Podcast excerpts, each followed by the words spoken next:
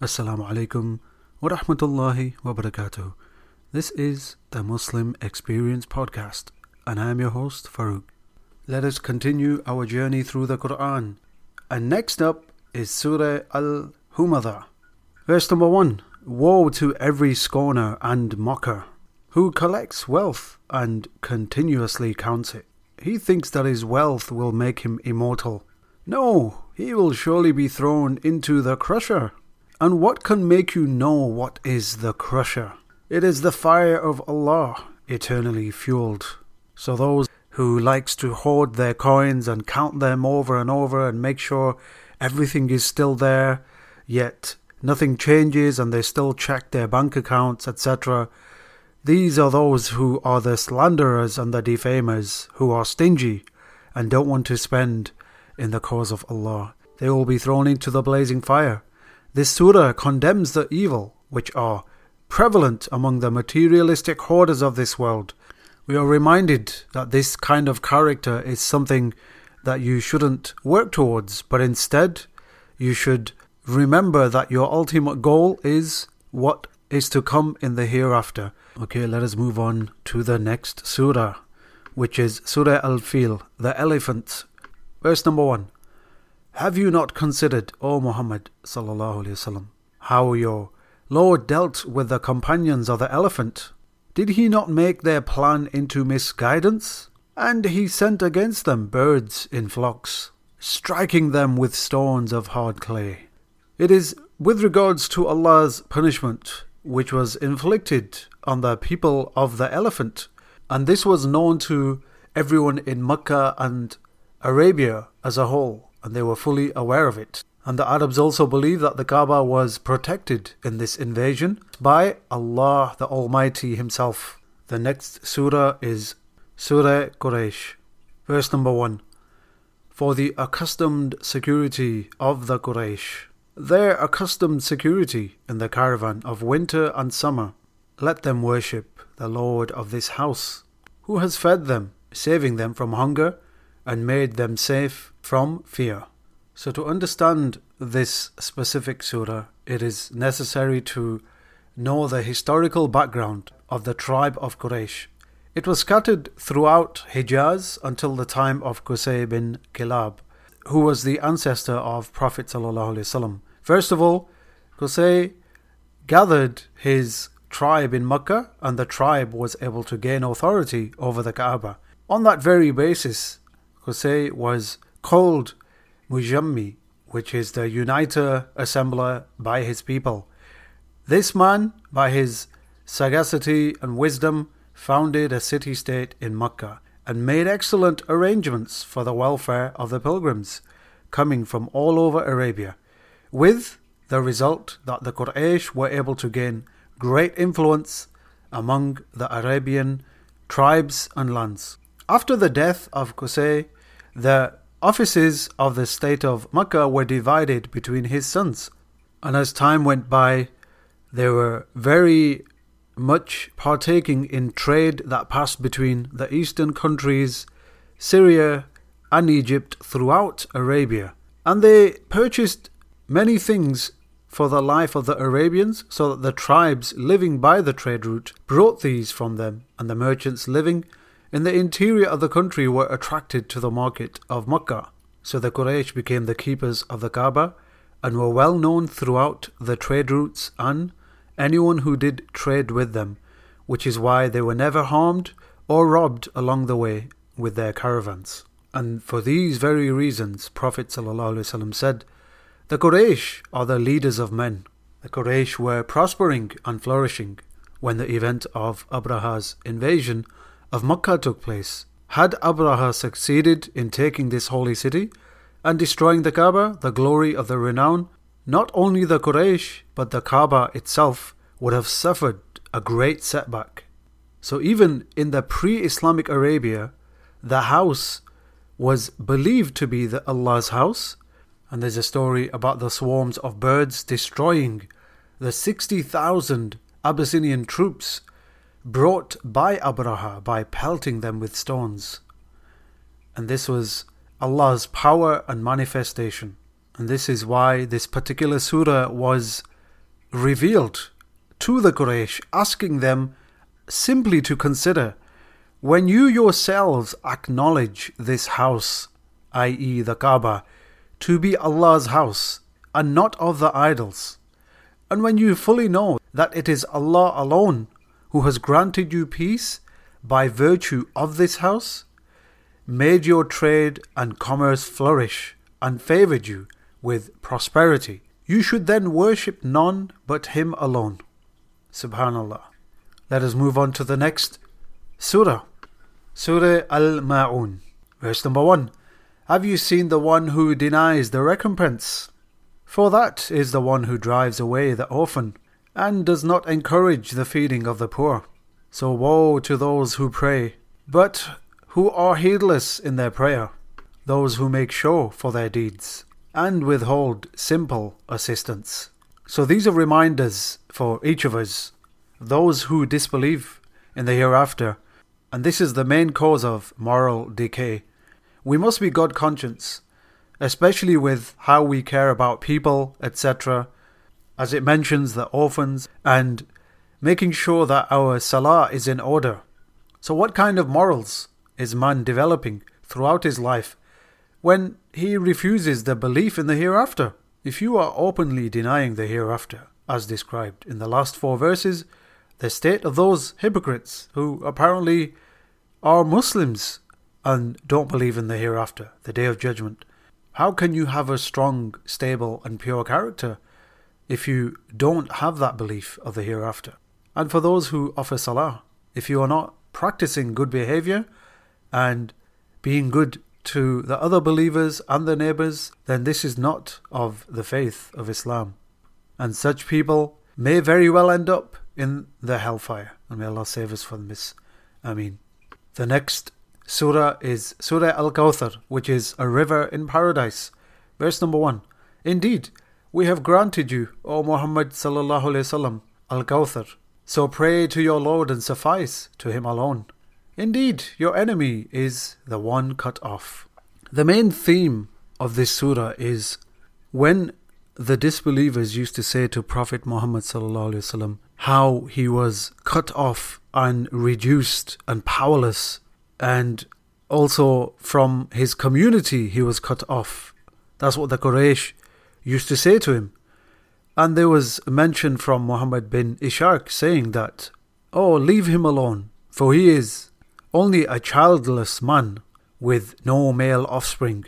When he dies, no one will remember him. And these were very disturbing conditions under which Surah Al Kawthar was sent down. The Quraysh, of course, were angry with him that he didn't worship the idols, but he only worshipped Allah alone. And for this very reason, he was deprived of his previous ranks, this esteem and honor and trustworthiness, etc., that they gave to Prophet Muhammad pre-Islam. And when he became a prophet, he was then cut off from his community, and most of his followers were helpless poor people, and they were also being persecuted and tyrannized. Prophet ﷺ was grieved by the death of his sons, one after the other, whereas the near relatives of this people were rejoicing and uttering such words that were so disturbing and disheartening for a noble person who had even treated his enemies kindly. At this, Allah, in just one sentence of this brief surah, gave him glad tidings, better than which has never been given to any man in the world. And let us remind ourselves that whenever we strive to do good for the community, and yet we are cut off from the community itself, we are shunned by society, let us not stop in doing good. Let us strive for the community. Whoever supports you, you can go forth and do this for Allah alone. May Allah protect us and keep us safe from those who try to persecute and tyrannize us, just as they did to Prophet ﷺ and his companions. Ameen. let us move on to the next surah, which is Surah Al Kafirun, the disbelievers. Verse number 1 Say, O disbelievers, I do not worship what you worship, nor are you worshippers of what I worship, nor I will be a worshipper of what you worship, nor will you be worshippers of what I worship. For you is your religion, and for me is my religion. This surah was revealed to exonerate the Muslims from the disbelievers' religions, their rites, their rituals, their gods, their idols, and to express their total disgust and unconcern with them. Islam and Kufr had nothing in common whatsoever. The next surah is Surah Al Nasr, the help. Verse number 1 When the victory of Allah has come, and the conquest, and you see the people entering into the religion of Allah in multitudes, then exalt Him with praise of your Lord, and ask forgiveness of Him. Indeed, He is ever accepting of repentance. In this surah, Allah has informed Prophet ﷺ that when Islam has attained its victory in Arabia and the people will start entering Allah's religion, which is Islam, in great numbers, it would mean that the mission for which he was appointed in this world has been fulfilled. And then they were to busy themselves by praising and glorifying Allah, by whose bounty he had been able to accomplish such a great task, and to ask for forgiveness in any of the shortcomings during this service. The next surah is Surah Al Masad, the palm fiber. Verse number 1 May the hands of Abu Lahab be ruined and ruined is he. His wealth will not avail him, or that which he gained. He will enter to burn in the fire of blazing flame, and his wife as well, the carrier of firewood. Around her neck is a rope of twisted fibre.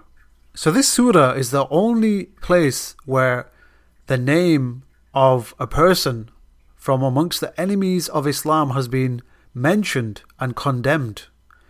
Even though in Mecca as well as Medina after the migration, there were many who were in no way less against Islam and Prophet ﷺ than Abu Lahab.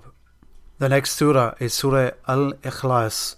Verse number 1 Say, He is Allah who is one, Allah, the eternal refuge. He neither begets nor is born, nor is there to him any equivalent. So it is very important to know about the concepts around the world at the time when Prophet ﷺ began to preach the message of Tawheed. The polytheists were worshipping gods made of wood, stone, silver, etc. And these gods had forms of bodies and were descended from each other.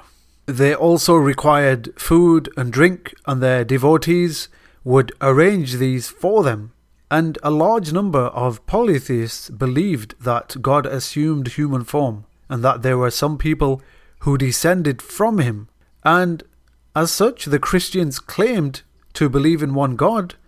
They also believed that their God had at least a son, and that the Father, Son, and the Ghost also had the honor of being associated with their Godhead to such an extent that God had a mother and a mother in law as well.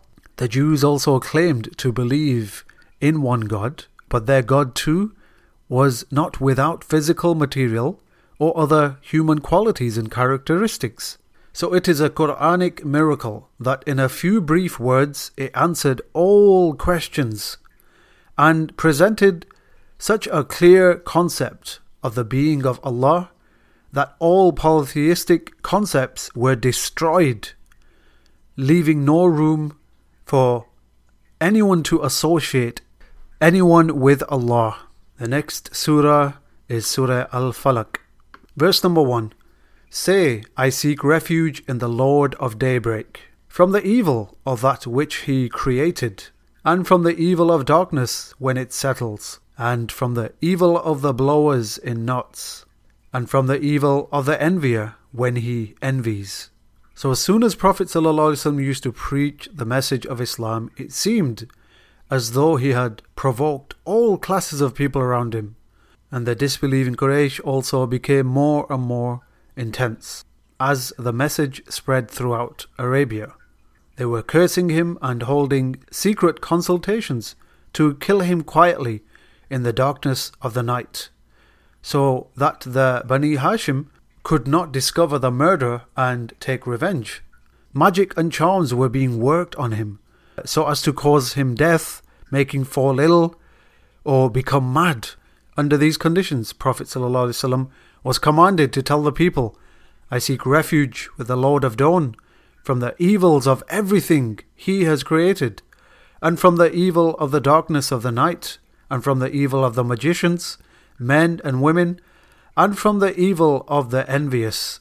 And the last surah of the Quran and of this series is Surah An-Nas. Say, I seek refuge in the Lord of mankind, the sovereign of mankind, the God of mankind, from the evil of the retreating whisperer, who whispers evil into the hearts of mankind, from among the jinn and mankind. And this brings us to the end of this series. I hope you enjoyed the Quran series as much as I enjoyed bringing it to you guys. I really urge you to keep that close relationship with the Quran, bring it into your lives more. And I hope to do more projects on the Quran itself throughout my podcast, inshallah. This is not the end, but this is just the beginning of a journey that I would like you to embark on with me, inshallah. And I'll leave it there. Until next time, Assalamu alaikum wa rahmatullahi wa barakatuh.